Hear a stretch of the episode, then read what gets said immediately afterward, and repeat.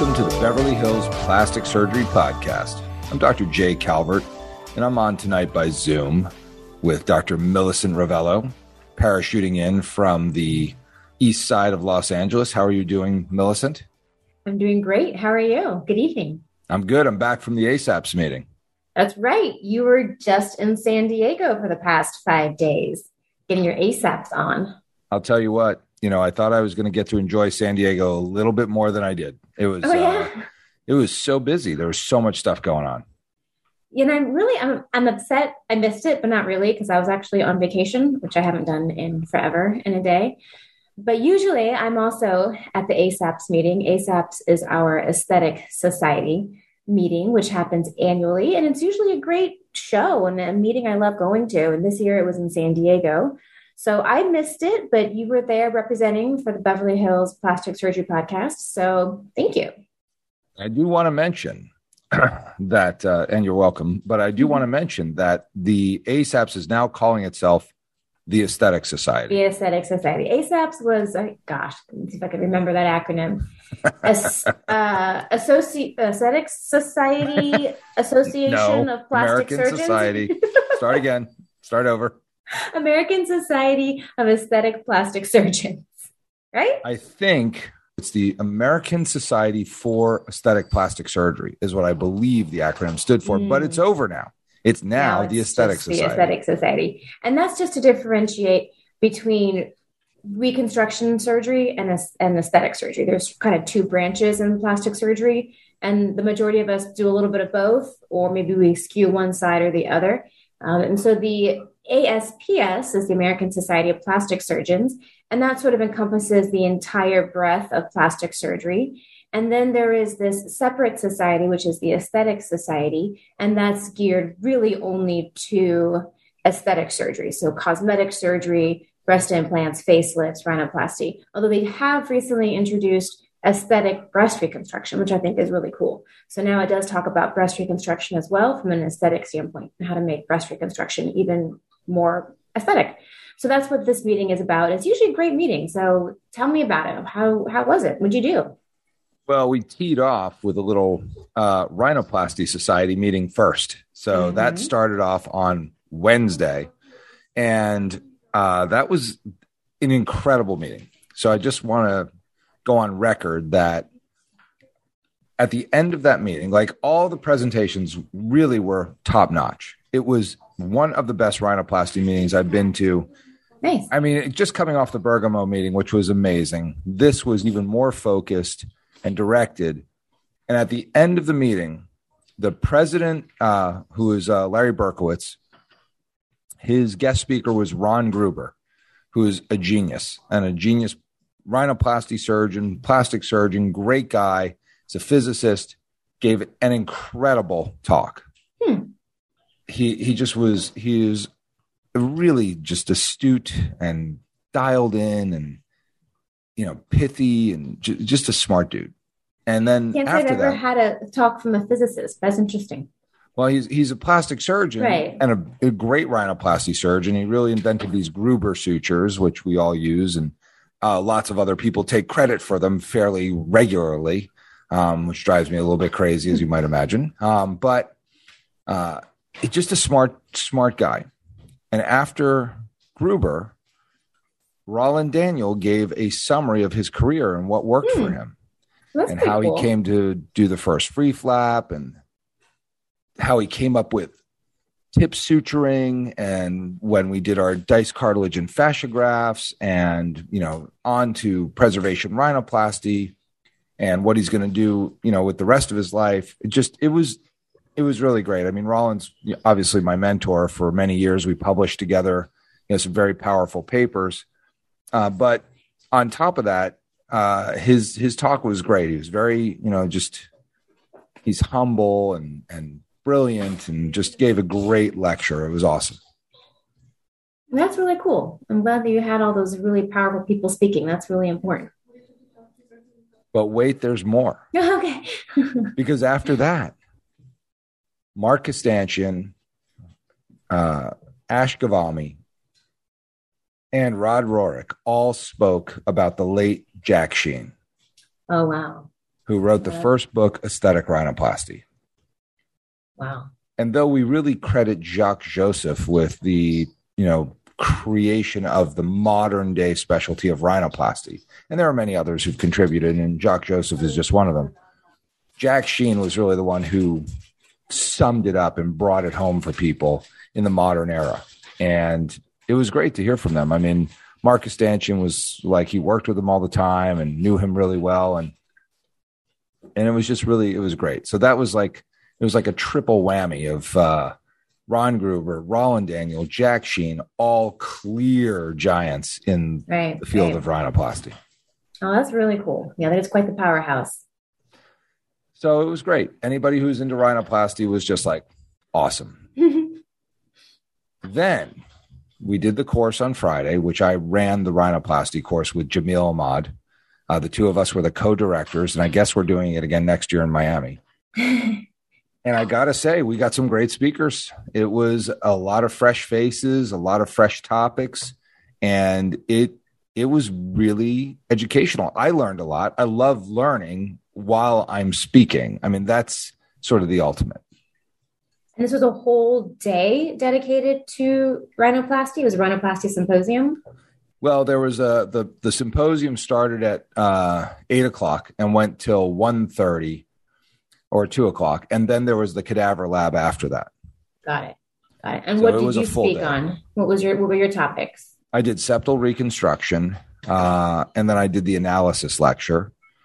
And then, you know, everybody had one or two lectures, but I got to say just some of my my colleagues really knocked it out of the park. They were incredible lectures. I thought Steinbacher did a great job. I thought that Aaron Cousins and Dino did great jobs.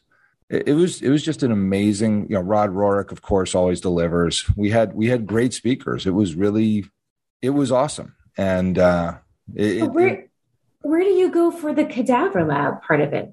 Because they've got a room like sectioned out with like a lot of heads hanging around in the San Diego Convention Center. There were cadaver heads. Oh yeah. You just roll them up and back, and that's the way it goes. Maybe they brought them in a duffel bag or something. The convention staff were like, "What are we doing here?" Totally. Wait, I thought we were just having like these, you know, some exhibits. Like these are dead people. These are dead heads. Yes. Totally. Yes, please, thank you. Can you just line them up over there? Thank you. So it was awesome. I mean, it was really cool. And then, then Friday, the meeting proper started. I went to a bunch of facelift stuff and I did some eyelid stuff, a lot of fat grafting, some breast stuff. It's all things that are kind of in our, we're in the conversation, you and me. Like we're always talking about it. We're on it. We are not, like, whoa, that's, earth shattering. People are actually using fat grafting for breaths. And, it's not that way. So that was kind of cool. And, but the facelift stuff was great. And I'm just going to tell you this, and I don't want to sound like a total zealot, but I probably will. The complications that these guys are talking about with facelifts, and this is just, this is just between you and me and the wall. And the podcast listeners. Yeah, but that's just our podcast listeners. Not everybody's listening. The people that count, I think, are really listening to this podcast. I'll tell you about who's listening in a second. A lot of the complications they're having are non-existent with the deep plane facelift. Which we have talked about at length a bit on this podcast. The deep plane facelift. Yeah, a lot. Which clearly we are fans of because we have talked about it a lot. But tell us a little bit about what you mean by the complications. So there was a whole, like a whole section on lateral sweep and problems with draping of the skin and vectoral problems with, the neck. And I'm going just do a deep plane face, but that won't happen. Or if you did a deep plane facelift, you wouldn't have that problem. And I think it's kind of odd because all of our colleagues at Roxbury, we're sort of deep plane facelift. It's no question. We love the deep plane. It's safe. Right. It's easy. It's so effective. It's so effective. You know, that's what we're training our fellows on. You know, I don't know. It's just pretty odd to sit there and say, well, that you don't need to have those complications. But like, I obviously couldn't say that because they were, you know, they're talking about, you know, smash flaps and plication. And there was a presentation by a very brave surgeon who I will not name on this podcast, but he gave a whole summary of like a disaster complication that he had with a smash plication, like disaster. Oh. And I felt for him. Everyone in the audience was sitting there going like, oh. And I don't know why he had these problems. You know, his thinking was that plication was easier to do and would be safer, and he could get the result that he wanted. And he had multiple nerve injuries. I mean, and bilateral. Huh. And I just sat there going, oh my God. Oh, I don't know how he's dealing with it. And he said it was hard, and he stood by them, and he sought the advice of his colleagues. And, you know, everybody thinks that these operations all go smoothly for everybody. They don't. No, there is inherent complications with any surgery in the best of hands. And unfortunately, sort of the name of the game. And how you handle them is the key. That was another big take home message from what he did. Well, the fact that he even was presenting it is courageous, I think, is a good word to put that, because most of us just want to sweep our complications under the rug, but to present them and face them and discuss them and talk about why they happened and why hopefully they won't ever happen again is really the key to these complications. That's why we have our M&M conferences and surgery training, our morbidity and mortality conferences. What kind of mistakes did we make and how can we learn from them so that we and hopefully others won't do the same mistake again. 100%. And it was a very courageous presentation, but you know, it's hard when you're sitting there listening to it going like, well, just do a deep plane facelift. And I just don't think it's on the radar screen. It'll get there. It's on the radar for us. Yeah. Wait till next year. Probably a whole panel on it. And they won't invite us. They definitely won't. The Beverly Hills guys are always like, "Oh, don't invite them." You know, they do more than anybody. Yeah, I mean, whatever. I don't really care. You know, they have their favorites and all their people that they like to put up there. But I mean, I think they should. You know, you should take a look around what's going on in the country. I think that the weakness of that meeting was, first, there was nobody there. You know, it wasn't well attended. And number two, there's just a lot of competing meetings, like there's a lot of meetings. ASAPS has a lot of meetings. Like there's a lot of like competing meetings that just make you go like, I don't need to go to that. I'm going to go to my thing. I'm going to go to the Rhinoplasty Society. I'm going to go to whatever. So I think that the Aesthetic Society sort of has to find its focus a little bit more, and they got to get their members into it. You know, the membership doesn't really benefit from what the Aesthetic Society does as much as the board and, the trustees do. I think they benefit tremendously from it. I think they get a lot of clout from it. They have a lot of determination on who they can consult with. Like, I think they just get a lot out of being active in the leadership, whereas the members are just sort of like along for the ride, which is totally okay. But if they want engagement from the members, they're going to have to provide some value. Like we get a lot, like us Rhinoplasty Society people, we get a lot of value out of being part of the Rhinoplasty Society. Every member there on Wednesday and Thursday walked away from that meeting with tremendous improvement in their knowledge. It was so valuable. And I think that ASAPS, the Aesthetic Society, provides good content, but I think it's like that content can be found elsewhere. It's not individualized. It's not, I can only get it there. And I think that's what they have to find is a way to not dilute themselves so much with all these, additional meetings here and there. Right. Yeah. I think it's a problem. Yeah, it is. There's a breast and body one. There's a facial one. Yeah. They have all these really like high level specialty meetings, which if that's my specialty, I'll go there. I don't need to go to the big major meeting. But the big major meetings are fun. Well, they're fun. I'll go. Yeah. You'll go. You get to see your old friends, get to go visit a different city for a week. Yeah. I'm into it.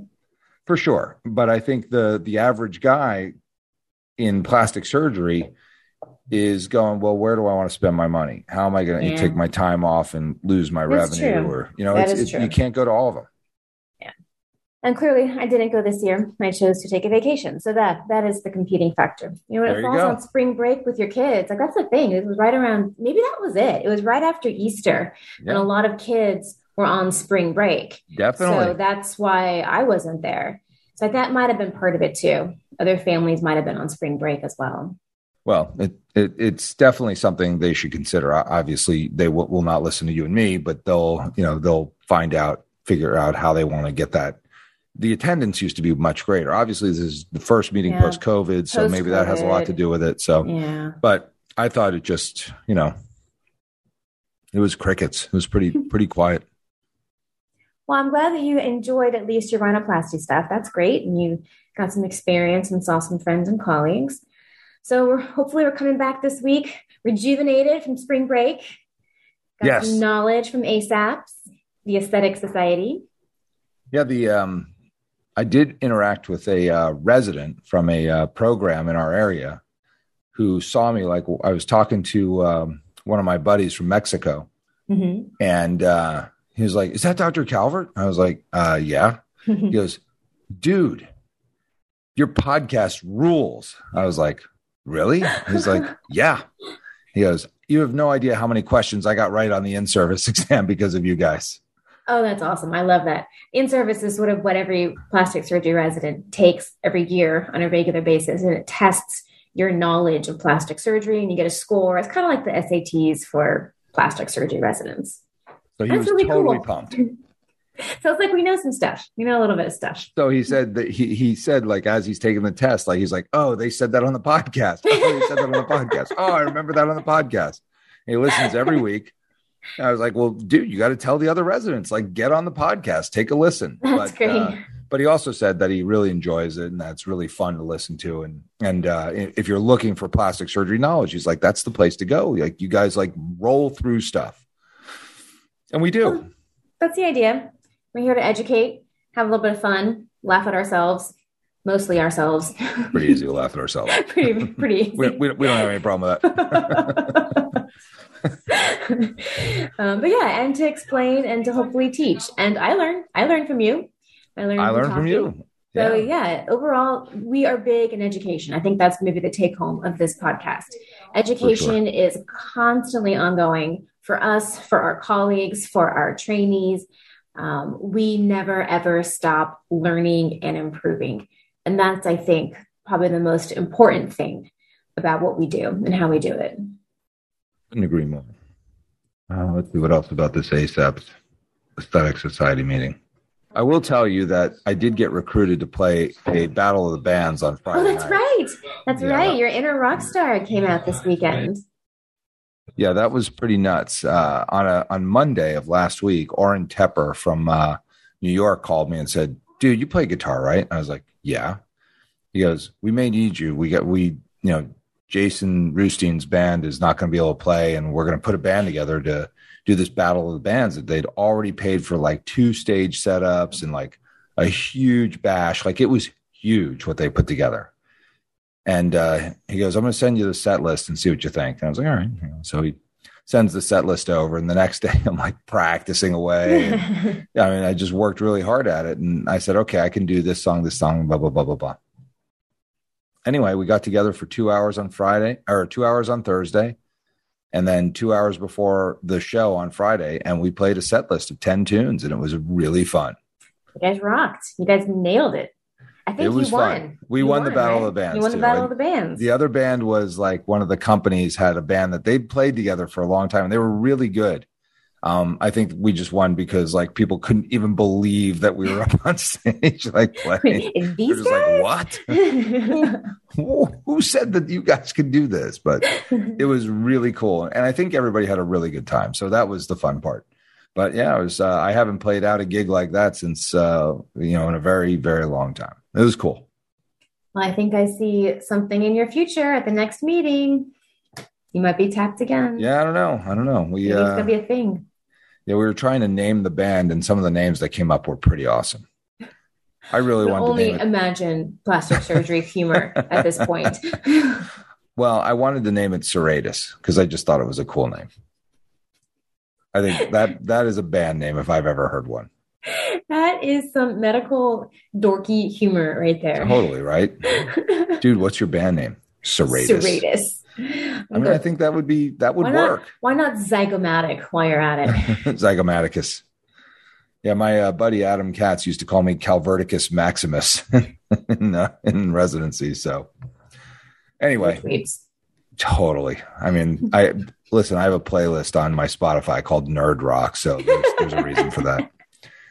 Any other questions about ASAPS, Millicent?